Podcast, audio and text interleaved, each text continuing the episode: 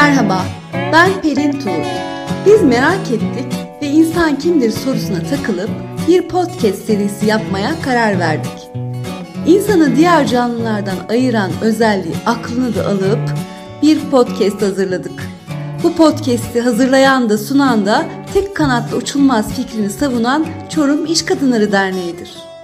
Bundan 7000 yıl önceye dayanan insan medeniyetinin doğduğu Hititlerin başkenti Çorum'dan mikrofonumuzu söyleyecek sözü olan iş insanlarına uzatıp onlara tek bir soru sorduk. İnsanlığın aklında ne kalsın?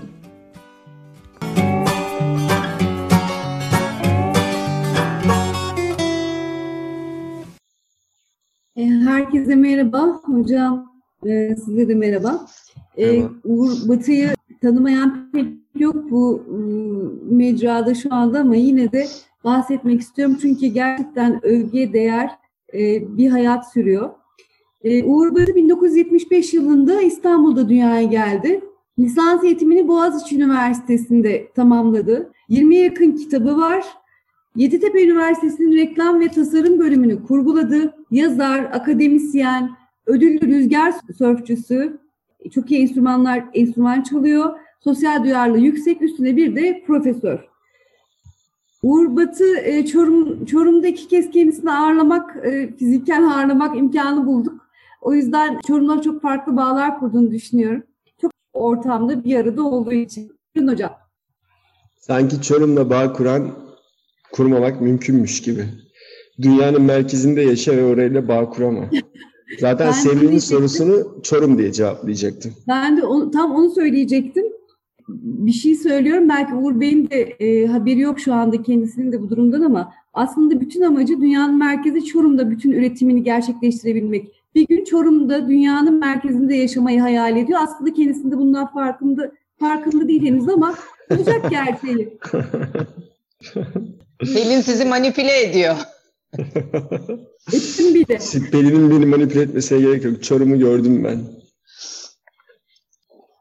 Çorum be. evet. Şimdi e, geçiyor muyuz? Konuşmaya başlayalım evet. mı? Ben aslında kısacık bir şey ekleyeyim öyle başlayalım mı? E, şimdi bugün 5 Aralık.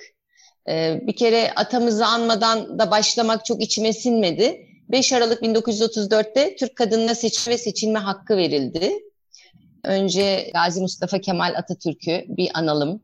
Gerçekten Türk kadınına e, dünyanın pek çok gelişmiş ülkesinden de önce yani bugün gelişmiş olduğunu düşündüğümüz pek çok ülkeden, pek çok Avrupa ülkesinden önce Türk kadınına seçme ve seçilme hakkı verilişinin öncülüğünü yapmıştır ve meclisten 5 e, Aralık 1934'te kanunlaşarak çıktı. E, arkasından işte kadınları siyaset arenasında muhtar olarak ve belediye başkanı olarak ülkemiz görmeye başladı. Bir de bizim bugün e, Çorum İş Kadınları Derneği'nin kuruluşunun 6. yıl dönümü. Onu da bir şöyle minik kutlamadan da geçmeyelim. E, bir de iki tane yönetim kurulu üyemizin de doğum günü. Evet hocam söz sizde. Semih ne güzel ne kadar çok kutlayacak şeyin var. Düşünüyorum da çok boş bir hayat yaşamışım. Şu an aklıma kutlayacak hiçbir şey gelmiyor. Elimde bir tek sizle konuşma fırsatı var. Ben de sizinle konuştuğum şu zamanı kutluyorum o zaman. Hani eksik kalmayayım diye söylüyorum. Şimdi biraz şeyden başlayalım, konuşalım, e, girelim böyle anlamak için. Dünyanın daha önceki evresinde en azından bizim nesillerimiz yaklaşık 5 jenerasyonun çok da bilmediği bir durumla karşı karşıya kaldık. E, bilmediği durum aslında bir yıkım veya bir afet durumu değil. Dünya bugüne kadar çok ciddi afetler yaşadı Açıkçası baktığınızda adaptasyon ve uyumlanma e, becerileri insanın gerçekten fabrika ayarlarının en önemli parçalarından biri olup aslında bundan 350 bin yıl önce yaklaşık yani ilk Homo sapiens sapiens yani bizim türümüzün ayağa kalkıp kendisini şu anki yaşam formuna yaklaştırdığı o evreden itibaren bize kas ve iskelet sistemi olarak aynı varlıkların izine en azından bilim dünyasının şu an geldiği noktada 350 bin yıl önce denk gelebiliyoruz. İşte o süreçte e, belki dünya etkisi bir deniz anası, bir ağaç kakan, bir papağan ne gelirse gelsin aklınıza. Olmayan insan bugün e, adalet sistemleri kuruyor, devletler kuruyor. Yapay zekalar, algoritmalar, sensör teknoloji robotiklerle çalışıyor ve şu söz ettiğimiz şeylere bakın teknolojik tekillik deyip insanın kendi varlığından, bedeninden sıyrılmasını bile hayal edebilecek kadar çılgınlaşmış durumdayız. İşte o süreç zarfında insanı besin zincirinin en üst basamağına çıkaran şey aslında insanın yüksek düzeyli adaptasyon becerisiydi. Biz adaptasyon veya ya da ve veya diyebiliriz. Uyumlanma becerisi dediğimiz zaman aklımıza belli hayvanlar gelir değil mi?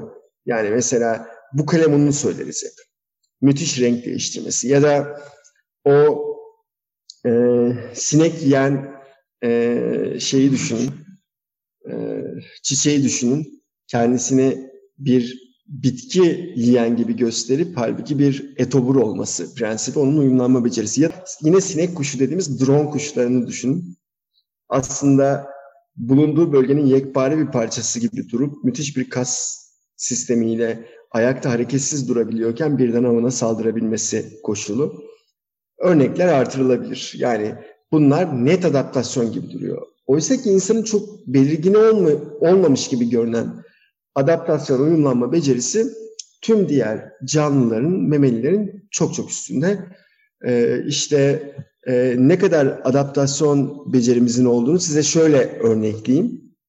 Bırakın koronada dünyada bugüne kadar yaklaşık 1 milyon insanın öldüğünü, 2021 yılında aynı o biz onlara post apokaliptik filmler deriz ya, dünya büyük bir savaş geçirmiş ya da koronavirüs dünyayı yıkıp geçirmiş ve dünyada sadece ve sadece 50 bin kadar insan kalmış ve bunlar da satın çeşitli alanlarında hayatta kalma mücadelesi veriyorlar. Aklınıza Mad Max filmleri gelsin.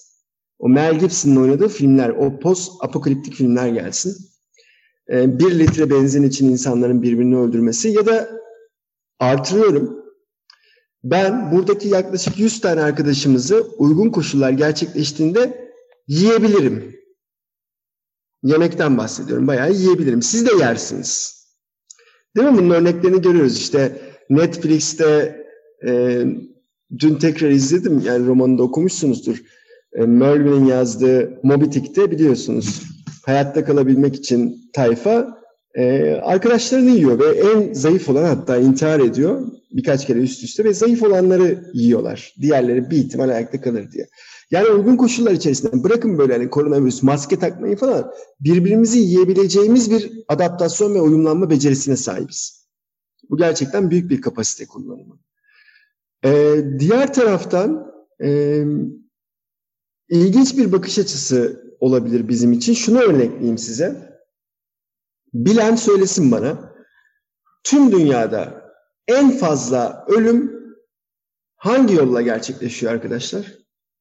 Arkadaşlar insanlar bir yerlerden düşüyor. Bir yerlerden düşüyor. Merdivenden düşüyor, kapıdan bacadan düşüyor, kafayı vuruyor vesaire vesaire. Aklınıza ne geliyorsa işte inşaatçılar düşüyor, normal insanlar düşüyor. 40'lı yaşlarda Allah rahmet eylesin hiç tanımadım bir arkadaş yıllardır hayali olan şey böyle ormanlık bir yere ev yapmak. Evi tam bitirmek üzere böyle bir buçuk metrelik bir istinat duvarının üzerine çıkıyor, etrafa bakacak, Ayağa takılıyor, dengesi tam kayıp, kafası yere, zemine çarpıyor ve öldü arkadaşlar. İşte hastaneye yetiştirilemeden öldü bir de. 40 küsur yaşında işte evini göremeden ölmüş oldu. Yani bayağı yüksek oranda bir ihtimal var bir yerden düşüp ölmenize. Peki buradan bir zihin jimnastiği yapalım. Ya arkadaşlar inanılmaz bir virüs var. Bütün aynen koronavirüs yerine bu söylediğim virüsün dünyada aynı yolla sözünün geçtiğini düşünün. Bilimsel kuruluşlar, devletler, herkes korkuyor, aşılar bulmaya çalışıyor. Bir virüs var. Virüsün adını Saadettin Bey sizden alacağım. Hemen karşımda en ortada siz varsınız. SADA 32 koydum virüsün adını. SADA 32. Ve bu virüs öyle bir virüs ki bize intikal ettiği an bizim bir yerden düşmemizi sağlıyor. Veya biz mecburen istemsiz olarak bir yerden atlıyoruz. Yalnız şeyden de uydu ha Saadettin Bey. Hani sado, sadizm falan hemen geliyor. Atmıştım. Siz sadece merkezdesiniz diye söyledim ama gerçekten uydu. Sado 32. Ve bütün dünya buna çözüm bulmaya çalışıyor. Düşünsenize böyle SADA-32 virüsü Semrin'e girmiş, Semra Hanım var kendisini atmaya çalışıyor. Bağlıyoruz onları tutmaya çalışıyoruz dur atlama falan diye ama bu arada her gün televizyon haberleri, gazeteler köşelerde yazıyor. Bugün Hindistan'da 3732 kişi SADA virüsüne tutuldu falan. İşte Nikaragua'da şu kadar, Amerika'da bu kadar. Türkiye'de her gün 30 bin rakam var. SADA virüsüne tutulan ve insanlar birbirlerini atıyorlar ve dünyada 1 milyon kişi SADA virüsünden ölmüş durumda. Kendilerini atmışlar falan. Arkadaşlar eğer bir şeyin altını çizersen, kendisini işaretlersen ve hani manipülasyon sormuştun ya Semih'in en başta anlatsana diye. Virüsün manipülasyon olduğu iddiasında değilim. Başka bir yolu söylüyorum size. Bir ölümün altını çizersen ve o ölümü e, tanımlayıp, işaretleyip ne dersiniz deyin onu. Bir zaman sonra o ölümün kendisi korkutur hale gelir. Ben size istiyorsanız bir rakamla örnekleyeyim. Sonuçta Mezarlıklar Müdürlüğü'nün rakamları herhalde en gerçekçi gibi duran e, Mart ayından Kasım ayına kadar olan, Kasım'ın 20'sine kadar olan süreçte arkadaşlar İstanbul'da 2018'den farklı olarak pardon 2019'dan farklı olarak o ay dilimi içerisinde arkadaşlar yani bir yıl önce koronasız dönemden söz ediyorum sadece 10.600 kişi ölmüş. İstanbul'da 18 milyonluk bir kent düşünürseniz. Böyle bakıldığı zaman bir şey geliyor değil mi insana? Yani bütün dünya alt üst oldu. Ee, acayip acayip şeyler konuştuk. Ekonomiler dağıldı. Biz ne yapacağımızı bilemedik ama yani toplam fark toplam 9 ayda 10.600. Sanki daha fazlası olması gibi gerekiyor. Doğru değil mi? Sanki hani bu kadar patranmada belki bizim ne bileyim 720 bin artı ölümden bahsetmemiz gerekiyor Allah korusun. Ama 10.600. Hatta ilk 4 ayda 3 binlerde bu rakam. Üstelik Mezarlıklar Müdürlüğü biliyorsunuz ismen falan yazıyorlar yani oraya. Ee, şunu diyeceğim. Buradaki korku duygusu insanın adaptasyon yeteneği için aslında çok problemli. Üzerinde görmesene. Şu söyledi, Ayhan Bey bir şey mi söylediniz? Şu söylediğimi herhalde makul karşılayacaksınız ki bize şöyle söyleselerdi. 2019'da virüs çıktı. Adı da Covid-19. Böyle bir virüs bütün dünyaya yayılacak ve 2020'nin Mart ayında bitecek. 2020'nin Mart ayında bitecek. Ve bu ay zarfında tüm dünyada yaklaşık 1 milyon kişi ölecek ama Mart ayında bitecek bu desek. Yani tarihe bağlasak. Yani Mart ayında biteceğini söylesek. Herhalde korkumuz daha az olurdu değil mi? Şöyle düşünürdük. En neticede bir yılda bitecekmiş veya iki yıl diyelim bunu. Hadi 2021'in Mart ayı olsun. İki yılda bitecek ve bir milyon insan ölecek. Tamam. Hayatta kalmaya çalışan o bir milyon kişiden bir şey ölmemeye çalışan o şanssız diyelim onlara hadi. 1 milyon kişiden biri olmayalım derdinde olup ama nasıl olsa bitiş tarihi elimizde olduğu için çok da fazla dertlenmezdik. İşte arkadaşlar aslında korona sürecinde bizim adaptasyon ve uyumlanma becerimiz olarak sıkıntı çektiğimiz şey ölüm korkusu değil, aksine sürünerek yaşama korkusuydu. Çok akademik bir tabir olmadı ama öyle söyleyeyim. Sürünerek yaşama korkusu oldu. Neden? Belirsizlik var. En kötüsü. Son derece muğlak ve gri bir ortamda yaşıyoruz. Dezenformasyon her yerde. O bir şey diyor, bu bir şey diyor falan her şey dolanıyor etrafta. Uluslararası bürokratik kurumlar birbirlerine girmişler. Yani Dünya Sağlık Örgütü ile Amerika kavgalı, Birleşmiş Milletler'le İngiltere kavgalı, Avrupa Birliği herkese atal yapıyor. Birlik bizi desteklemedi diye. İtalya ayrı bozuk atıyor, Fransa ayrı bozuk atıyor. Aşı çalışmaları yapılıyor. Bir yandan duyuyoruz ki dünyada en erken bulunan aşı 22 yıl önce 22 yıl süren bir aşı, bir ölü aşı bulmuşlar. 22 yıl sürmüş. Ne yani koronavirüs 22 yıl sürecek mi diye korkuyoruz. E bir taraftan sürdürmeye çalıştığınız bir sosyal hayat ve onun arka planında bir ekonomi var. Dükkanım açık kalacak mı? Ticaretim söz konusu olacak mı? Bir işe sahip olacak mıyım? İstihdamım devam edecek mi? Devletin desteklerine bakıyorsun. Sonuçta Türkiye Cumhuriyeti'nin zenginliğinin, düzeyini hepimiz çok iyi biliyoruz e, aslında kabaca belli bir destek e, söz konusu ama dünyanın merkez ülkeleri çevresinde e, düzeyinde asla değil. E, asıl korktuğumuz bir numaralı şey de e, acaba e, bu durum nasıl e, realize olacak, bizim adımıza nasıl bitecek?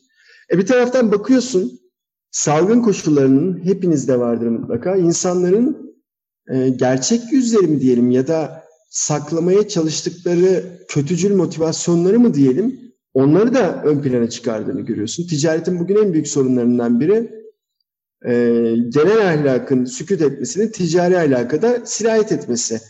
Sebepsiz yere aslında gücünün olduğunu biliyorsun. Belki parası altında repoda ama ödemiyor sana borcunu. Mümkün olduğunca bekletiyor, erteliyor ve bunun adını pandemi koyuyor. Bakın buradaki herkes en azından bir tane örnek yaşamıştır. Ve bazen inanamıyorsun. Ya Muhammed böyle bir adam değildi ne oldu diyorsun. Burada anlıyorsun ki insanların o yaşam dediğimiz o sürdürülebilir süreçte aslında e, kendi menfaatleri için son derece makyavelist bir formda e, belli değer eksilmeleriyle her şeyde kullanabilir durumda olduğunu da görüyorsun bir taraftan karşına çıkıyor. Bu da yaşamın şartlarından biri.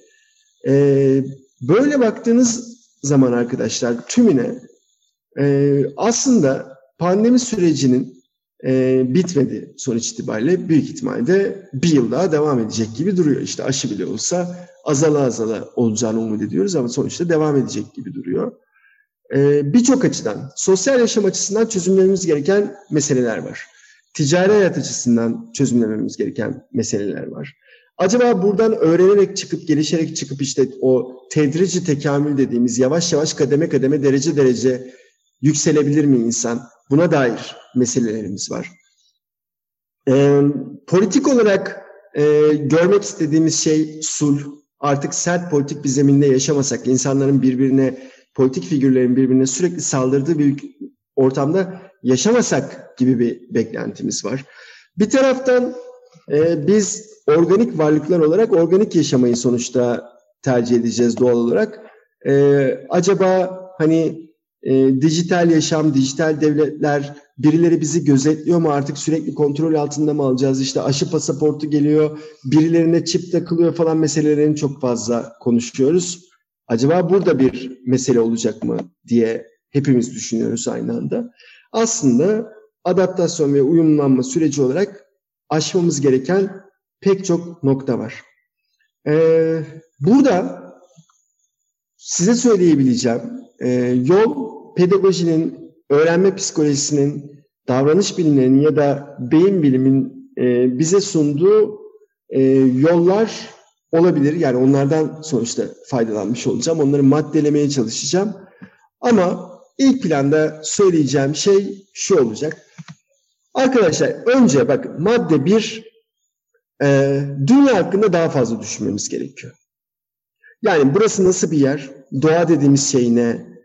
Ee, biz gerçekten doğayla barışık bir yaşam sürdürmemiz mümkün mü? İçinde yaşadığımız ayağımızı, zeminimizi oluşturan ya da yukarı bakıp nefes aldığımız işte gökyüzü dediğimiz o tüm bu süreçlerde bu doğa dediğimiz şeyle barışık yaşayabilir miyiz kavramına bakmamız lazım. Bu bir. İkinci mesele sanılan aksine içinde yaşadığımız bunun adına rejim deyin, devlet deyin, sosyal hayat deyin. Bununla ilgili çok da fazla düşünmüyoruz.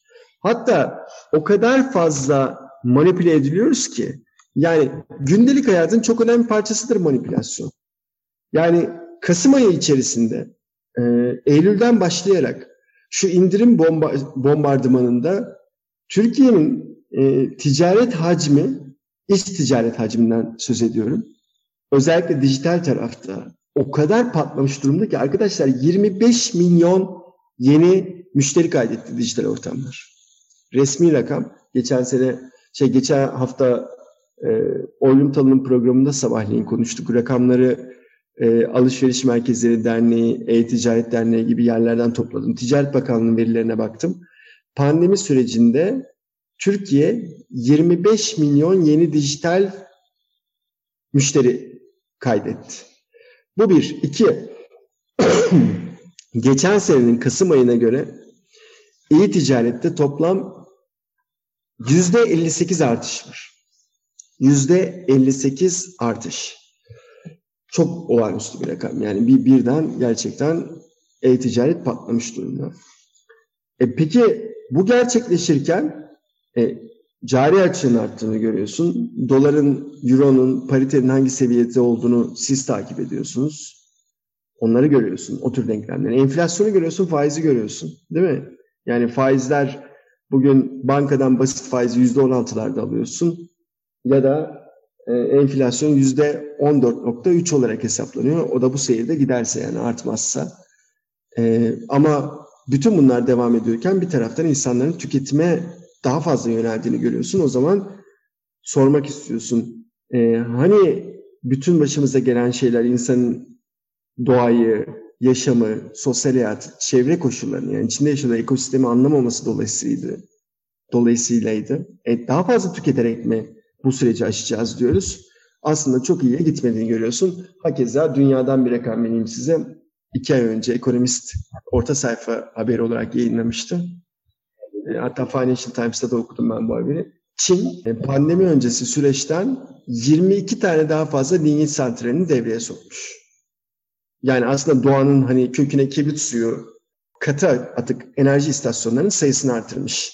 E, hani tekamül olacaktı, hani insan doğayı anlayacaktı. Biliyorsunuz Amerika Paris Anlaşması'ndan önce ayrıldı, sonra baskılarla bir geri döndüm dedi ama hiç gönüllü olmadığı ortada. Kyoto protokolünü birçok ülke imzalamamış durumda. Birçok ülkede imzalamasına rağmen şartlarını yerine getirme konusunda son derece isteksiz görünüyor. Aslında insanların çok da fazla hayatı anlamadığını görüyorsunuz. Hadi buraya geçtim, hayatı anlamıyoruz ki anlamamız lazım. Hani bugün biz söylemiyoruz işte kendi Amerikan haber alma teşkil e, uzay ajansı söylüyor. NASA'dan söz ediyorum. E, NASA diyor ki 2050 yılında dünya yaşanamaz bir hal alacak diyor. Sadece iklim felaketleri yüzünden. E, büyük problem 2050'ye çok kalmadı şurada. Sadece 30 yıldan söz ediyoruz. E, o zaman yaptığımız, ettiğimiz şeylerin anlamı ne diye de insan sorgulamıyor değil. Hani ölüm bilinci bize e, pozitif bir katkıda bulunacaktı. Maalesef öyle olmadığını görebiliyorsun. Devam ediyorum. E, diğer taraftan e, insanın kendisini ve civar çevredeki tüm diğer insanları en sevdiklerinden başlayarak ne kadar anlayabildiğini, ne kadar tanıyabildiğini soru olarak sorduğumuzda burada da çok büyük bir problem olduğunu görüyorsunuz. Ee, arkadaşlar, e, kişisel gelişimin bütün öğretilerinin başladığı nokta aslında dünyada hep kendini tanıma psikolojisi. Yani kendini tanıma durumudur. İster e, hangi yöntemle tanımaya çalışırsanız çalışın. Bizde ise dikkat edin e, genelde biz kendine e, tanıma formatını e, kişisel gelişimin bile en son noktalarında bırakıp hemen başarı derdinde oluruz. İşte limitsizsiniz, çaresizsiniz, e, başarı psikolojisi, başarıya nasıl ulaşırsınız? Onun ardına mutluluğu koyarız. Yani önce başarı sonra mutluluk.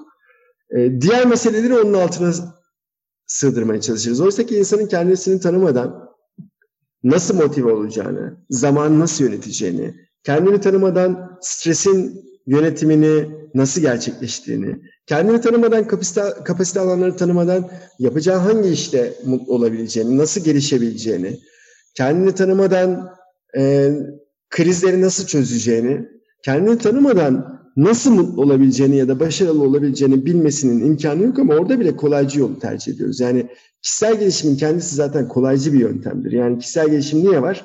Herkes e, binlerce sayfa akademik makale okuyup ya da araştırmalar yapıp kendi yolunu bulması imkanı olmadığı için yani toplumun genel ortalamasının böyle olmadığı için tüm dünya için geçerli bu kişisel gelişim diye bir alan var. Biz o alanı bile kendi içerisinde zaten kolaycı olan bir alanı daha da kolaylaştırmaya çalışıyoruz. O da enteresan bir durum ama anlaşılır bir durum. Dolayısıyla kendini tanıyıp sosyal çevrendeki sevdiklerinden başlayarak, yakınlarından başlayarak diğer insanları tanıman aslında bütün bu saydığım kriterler anlamında, yaşam anlamında, daha sürdürülebilir bir yaşam anlamında son derece mantıklı olacaktır. İşte bu basamakları geçirdikten sonra artık olgulara bakabiliriz. Yani o zaman başarı nedir, mutluluk nedir, Zaman nasıl yönetirsin, stresini nasıl yönetirsin, nasıl kararlar verirsin, hayaller nasıl kurarsın, hayallerin altına hedefleri nasıl oturtursun o zaman konuşmaya başlayabiliriz. Ama ilk önce ne yapıyoruz? Doğayı, içinde yaşadığımız ekosistemi tanıyoruz.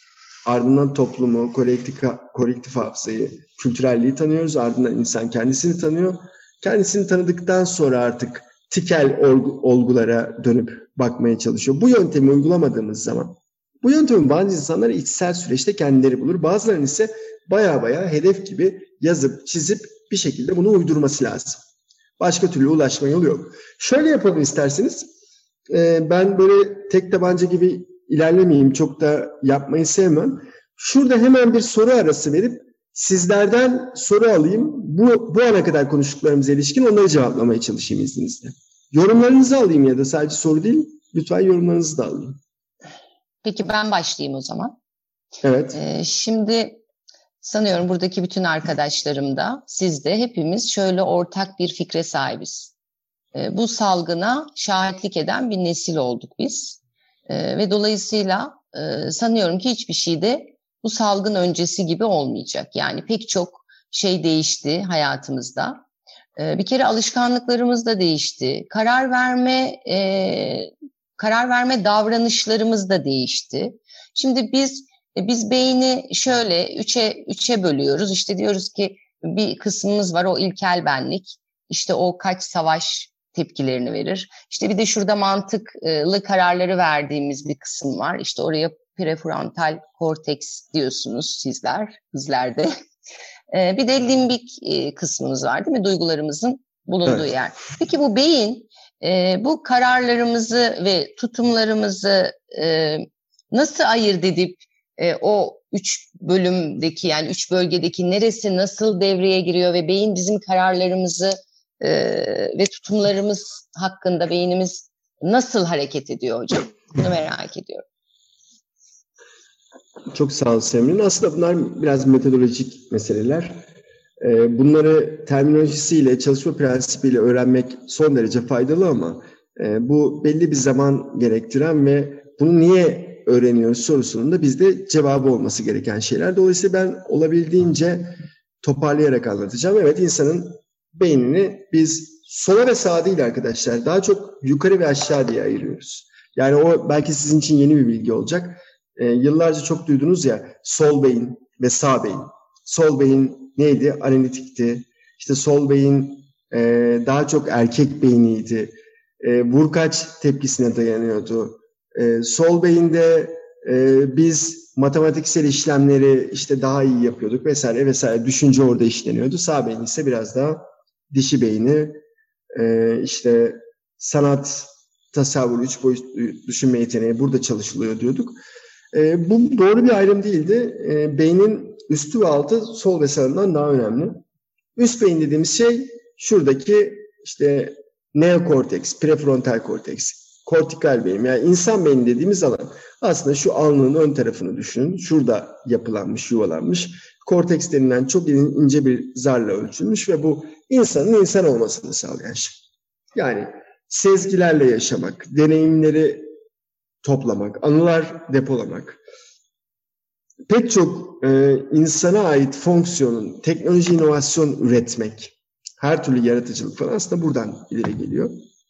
Hemen onun altında orta beyin ya da limbik sistem dediğimiz duygulara dayalı bir sistem var.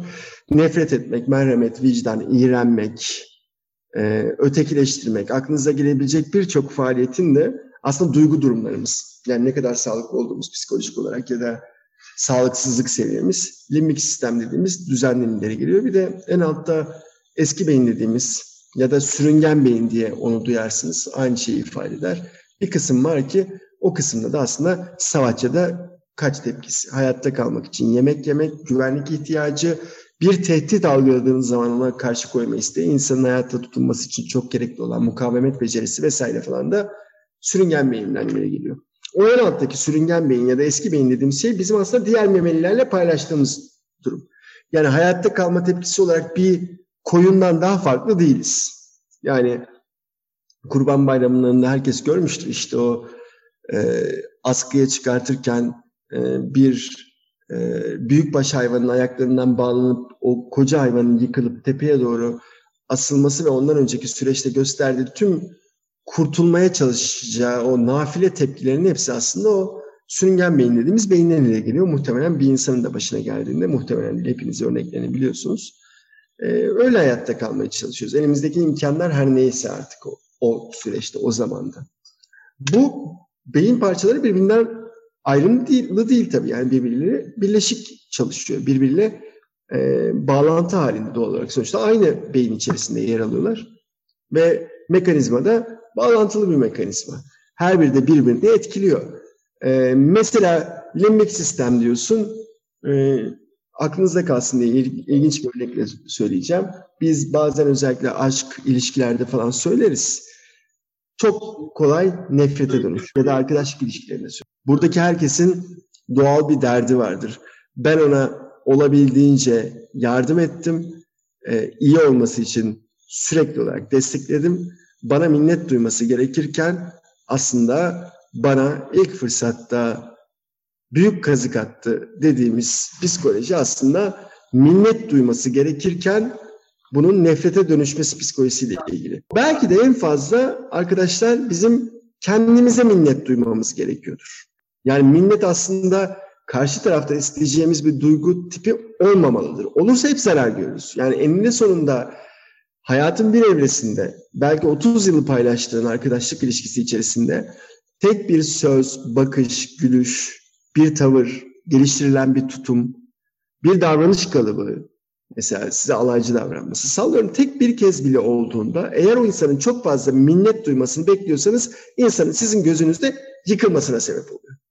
Özellikle o insanın yıkılmasına sebep oluyor.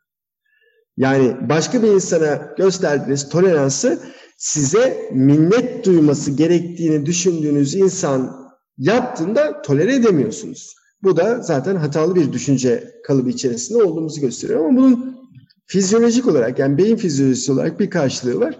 Çünkü minnette, nefrette beynin insula dediğimiz aynı bölgesinde oluşuyor. E dolayısıyla birbirine girif bir yapı yani iç kümeler gibi. Birbirini kapsayan alanları var. Ha bunun sosyal sebepleri de var bu arada. Diyelim ki ben Beyza'ya kariyerinin başından beri destek oldum. Atıyorum ben üniversitede hocayım, televizyonlara çıkıyorum, kitaplar yazıyorum falan filan. Beyza da bu arada benim asistanım. Ee, Beyza'nın daha iyi olabilmesi için e, sürekli olarak el vermişim. E, ona kitapları ortak etmişim. Yayın evi bulma konusunda yardımcı olmuşum. Onun tanıtımı, insanlara duyurması, seminerlerde falan konuşması için yardım etmişim. Hep yardım etmişim. Ha bu arada da kendi zihnimde de buna dair bir beklentim olmamış. Mesela Beyza'dan bir şey de istememişim. Yani bunun karşısında maddi bir çıkar istememişim. Manevi e, bir şey ortada yok. Yani teknik olarak tamam ben sana bunu yaparım ama işte sen de Çorum'un merkezindeki 500 metrekare arsayı bana verirsin falan gibi bir derdim olmamış. Atıyorum yani. Hani her neyse. Böyle bir ilişki ilişkilerin çoğu böyledir aslında. Yani karşılık beklenmeden yürütülen ilişkilerdir. Sonra Beyza bir noktada olmuş. o olmuşluk psikolojisi tehlikelidir bu arada gerçekten. Sonra Beyza düşünmeye başlamış. Ya ben şu an gayet iyiyim insanlar beni tanıyor, kitaplarımı satın alıyorlar, okuyorlar, görüşlerime değer veriyorlar. Ama şimdi ben yani bunların olmasında Urbat'ın çok büyük fayı var.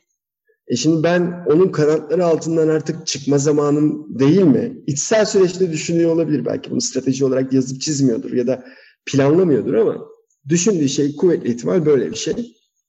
Bu gerçekleştiği zaman Beyza'nın yavaş yavaş benden uzaklaşma süreci başlar arkadaşlar. Artık sözlerim ona batmaya başlar. Belki çok iyi niyetle şöyle bir cümle kullanıyorumdur. Ama Beyza ya Yasemin o kadar sert çıkma. Sonuçta sen de kariyerinin başında çok zorlanmıştın. Hatırla ilk seminere çıktığında ağlamıştın sen dedim. Aslında iyi bir düşünce bu. Yani hani Yasemin Hanım görüyorum oradan oradan örnek verdim. Yasemin Hanım yeni kariyerine başlıyor. Bu arada bir başarısızlık olmuş hemen sahneye çıkamamış, ağlamış falan bir şey olmuş her neyse. Onun üzerine de Beyza Hanım da çok sert çıkıyor. Bizim bütün programımızı mahvettin sen nasıl böyle bir şey yaparsın diye. Ben de onun üzerine diyorum ki ama sende de bak böyle bir şey oldu. İşte arkadaşlar bazen çok iyi niyetle söylenen şeyler batar. Belki de ben büyüklük gösterisi içerisine girebilirim. Beyza diyelim ki saygınlık olarak beni geçti. Bu beni çok rahatsız edebilir belki. Herkesin kendi egosu var ve üstelik kötücül bir ego hep peşimizde. E, dolayısıyla bizim ilişkimizin kopup bir yere seyretmesi neredeyse kesindir. Ben onu işte Esra Hanım anlatırken şöyle anlatabilirim. Ya işte bana minnet duyması gerekiyorken e, benden nefret ediyor. Ben onun elinden tuttum, neler neler yaptım ama e, sürekli olarak beni dışlama eğiliminde, ona yaptığım bütün yardımları yok sayma eğiliminde falan. Aslında arka tarafta duran mekanizma bu sonucu doğuracağı kesin bir mekanizma olmasına rağmen biz onu değerlendirirken genellikle başka bir çerçevede değerlendirebiliriz. Yani bunu bütün duygular için tek tek anlatabilirim. Yani pek çok duygunun karşıtlığı veya yakınlığı böyle gerçekleşir. Çünkü aynı yerde öğretilir her şeyden önce. Dolayısıyla senin sorduğun sorunun cevabı olarak sadece beynin fizyolojisini, nerede nasıl üretildiğini bilmekten daha çok beynin çalışma prensipleri, e, mesela kullanılmayan beyin geri alınır diyoruz. Niye? Sen onu kullanmazsan beyin nöro esneklik prensibi, nöroplastisite dediğimiz kavram nedeniyle bir zaman sonra şöyle söyler. İyi de yani Gülsüm Hanım zaten pek beynini kullanmıyor, düşünmüyor, okumuyor, yazmıyor, muhakeme etmiyor, yorumlamıyor. E pek de bir şey yarattığı yok. E az kullanıyor. Az kullanıyorsa ben o zaman biraz daha az kullanayım der. Kullanmıyor yani orada bir enerji fazlalığı var. O zaman kullanmayayım der. İşte kullanılmayan beyin, beyin geri alınır mekanizmasının altındaki sebep budur. Ya da kullanan insanların belli alanlarda mesela yaratıcılık, inovasyon, sıçrama aklınıza ne geliyorsa bu alanlarda da beynini kullanan insanlar göreceklerdir ki sürekli beynin içerisinde yeni bağlantı yolları oluşacaktır.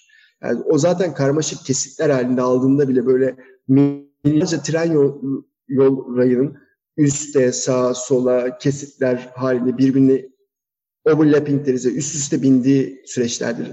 MR görüntülerinde falan veya EEG görüntülerinde öyle görürsün. Bunlar hep oluşturulan yeni ağlardır. Ha biz buna şöyle diyebiliriz. İşte Özden Hanım bir tane dil öğrenmişti zaten İngilizce ama üzerine bir de İspanyolca öğrendi. İspanyolca İtalyanca'ya yakın diye bir de İtalyanca öğrendi. Dolayısıyla Özlem Hanım'ın öğrendiği diller bir, iki, üç tane oldu. Özlem bundan sonra muhtemelen hemen devamında Portekizce ve Almancayı çok daha rahat öğrenecektir. Aslında çünkü artık dil öğrenme konusunda bir sıçrama gerçekleşmiştir. Beyinde dil öğrenmeye ilişkin yeni nöronal yapılar, yeni hücresel ağ yapıları oluşmuştur ve dolayısıyla artık e, Özden Hanım e, dil öğrenme konusunda kusursuz bir kapasiteye ulaşmıştır. Ha Özden Hanım bu arada dil öğrenme konusunda kusursuz bir kapasiteye ulaşırken belki atletik kapasiteler olarak iyice düşmüştür. O da olabilir bu arada. İşte kilo almıştır, karaciğeri yağlanmıştır, egzersizleri yapmıyordur, basit egzersizlerde bile zorlanır hale gelmiştir. Bu mümkün. Yani şunu söylemeye çalışıyorum.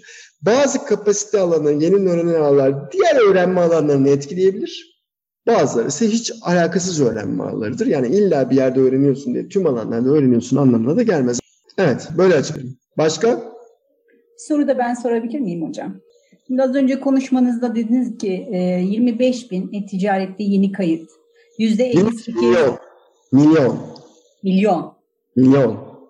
Ben 25 uçtuk, uçtuk. almışım. 25 milyon yeni kayıt olmuş. E-ticaret hacminde yüzde 58 artış olmuş dediniz.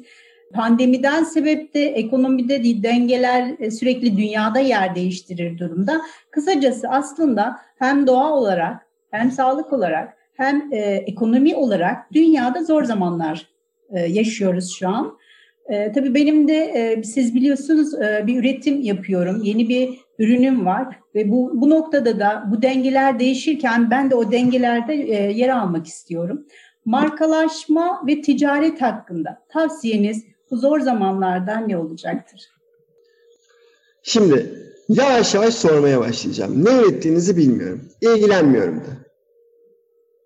Herkese hitap etsin diye söylüyorum. Hadi ilgilendim. Ne üretiyorsunuz Semra Hanım? Gübre üretiyor. Solucan gübresi mi? Evet. evet size söyletmek için söyledim. Solucan gübrelerinizi kullandım. Bütün ağaçlarım öldü bu arada. Devam. Değil. Zeynep pisin sen. Böyle direkt abi pis insanlar hepsi öldü. Sen ne, kat, ne kattın onun içerisine falan diye.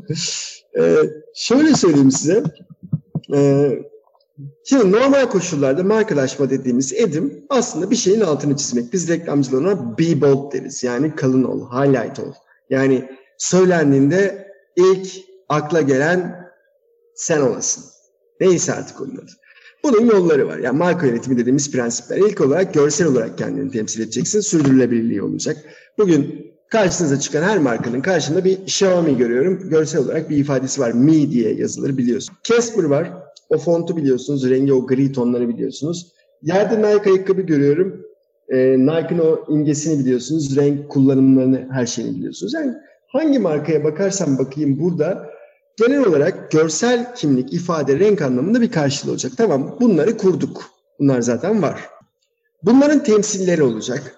Yani tabelada nasıl duruyor, işte faturada nasıl duruyor, görsel ifadesi nasıl, diğer bütün antepli kağıtlarda, zarflar, hediye verdiğim promosyon malzemeleri orada temsilleri var. Reklam olarak temsilleri var. E, tanıtım filmi olarak temsilleri var. Bir sürü temsilinin olduğunu görüyorsunuz. Bunları da okey. Bunlarda da çözümleri sağladık diyelim. Hatta mecralar satın aldınız, sponsorluklar yaptınız, belki kurumsal sosyal sorumluluklar yaptınız. Bunları ifade etmeye başladınız, duyurmaya başladınız. Aslında ürettiğiniz solucan gübreleriyle e, işte Çorum ve çevreleyen 6 ildeki e, çocuk esirgeme kurumlarının bahçesindeki bütün e, zirai ürünler sizin e, solucan gübrelerinize harika bir forma geldi. Hatta oradaki bazı çocuklar da öyle bir mekanizma kurup bir işbirliğiyle sizin e, gübre e, üretiminize yardımcı olduklarını düşünelim. Onlara meslek kazandırma kursu gibi düşünün bunu. Meslekler kazandırdınız vesaire vesaire. Bu hem bilinirliği hem tanınırlığı hem hatırlanırlığı hem de saygınlığı etkileyecek kavram. Bunları da yaptık. Bütün bu süreçler ilerliyor. Tabii onun e, raf raftan mı giriyorsun? İşte Migros'lar, A101'ler, şoklar, peyzaj mağazaları falan onların bütün dağıtım alanlarını çözdüğünüzü düşünelim. Kendi stratejiniz doğrultusunda. Hiçbir zaman sınırlı kaynak olmadığı için ilk önce hangi yollarla girmeniz gerektiğini bilmeniz gerekiyor, planlamanız gerekiyor. Onları da planladığınızı düşünelim. Evet, şimdi dijital mecralara giriyoruz. Zaten internet var. İnternete bağlı olarak web siteleri var. Oradan satışlar gerçekleştiriliyor. E-ticaret siteleri var. Bugün hepsi departman storelar halinde devam ediyor değil mi? N11'de dükkan açıyorsun. Trendyol'da dükkan açıyorsun. Hepsi burada da dükkan açıyorsun. İrili ufaklı en büyüklerinden en küçüklerine Mall Hippo'da vesaire her yerde dükkan açıyorsun. Artık her şeyi de satıyorlar. Yani eskiden ne bileyim Trendyol kıyafet satıyordu. Şu an solucan gibi satabiliyorsunuz. Bir sürü de satan var bu arada. O devam ediyor. Oradaki yatırımları yaptınız. Oradaki temsilleri yaptınız. Oradaki saygınlık sürecinizi yönetiyorsunuz. Yorumlar almaya çalışıyorsunuz. Rate'ler almaya çalışıyorsunuz. Müşteri memnuniyetini e, hat safhada tutmaya çalışıyorsunuz ki e, dijitalin bilinçli tüketicileri sonuç itibariyle e, sizin daha önceki alışveriş deneyimlerinizi umutsuyorlar. Yani hangi düzeyde güvenilir misiniz? Hızlı mısınız? Satış sonrası hizmetlerde iyi misiniz? Bir sorun olduğunda bunu karşılıyor musunuz? Vesaire vesaire. Bütün bunlara bakıyorlar. Okey bunlara da. Salgında sadece dijital mecralar bu storelar anlamında değil aynı zamanda bir taraftan WhatsApp satışları, bir taraftan Instagram satışları. Bir taraf, biliyorsunuz bu arada birçok başarı öyküsü var. Yani Instagram satışlarından somun ekmek, glutensiz ekmekler yapıp ve şekilli ekmekler işte çeşitli versiyonlarla ekmekler yapıp sıkı durun. Yani bana kendi ifadesi diye söylüyorum bir arkadaşın aylık 190 bin lira net kazancı var bütün masraflar düştükten sonra. Ekmek satarak. Artık koca bir evi sadece tek bir daireyi üretim atölyesi haline gelmiş. Oysa ki çok basitçe ekmek yapmaya meraklı bir insandı. İşte yaşı da bana yakın 40'lı yaşlarda. Devam ediyorum ve bunun çoğunu WhatsApp ve Instagram satışlarından yapıyor. Zaten bayağı tanımlı bir üretim bandı haline gelmiş. Müşteriler belli. Alver yapıyor. E, sosyal medyaları kullanmak gerekiyor tabii. Hala etkisini sürdüren ve belli bir yaş kategorisini ilgilendiren Facebook, görselliğiyle ve bir kitlenin e, özellikle cazibe merkezi haline gelen Instagram, e, her ne kadar bu konuyla çok ilgili görünmese bile reklam olarak biraz arka planda yer aldığı gözlense bile Twitter ve iş dünyasının ana temsilcisi halinde durumunda olan ne var? LinkedIn. Bunlar bir ağ. Tabii sadece bunlar da değil arkadaşlar. Bir taraftan Twitch'i var. Değil mi? Bir taraftan Periskop'u var. Baya baya IG ayrı bir band gibi çalışıyor. Ee, TikTok'u var. Yani çeşitli ürün gruplarına göre söylüyorum. Bazen TikTok'u tek ticari markalaşma aracı olarak kullanmak bile son derece mantıklı olabiliyor bazı üretim tiplerinde. Bir Skywalker bir şey yapıyorsun mesela atıyorum kaykay yapıyorsun. Onu satmanın en iyi yolu Twitch ya da TikTok. Çünkü kitle orada. Ha solucan gübresinin TikTok'ta veya Twitch'te olması gerekir mi? Şahsımca gerekir. Ama ne kadar çaba gösterebilirsin? En fazla bütün o network'ü birbirine bağlarsın. Instagram'da, ana mecranda paylaştığın zaman diğer mecralarda da paylaşır hale gelirse okey, yürür bu.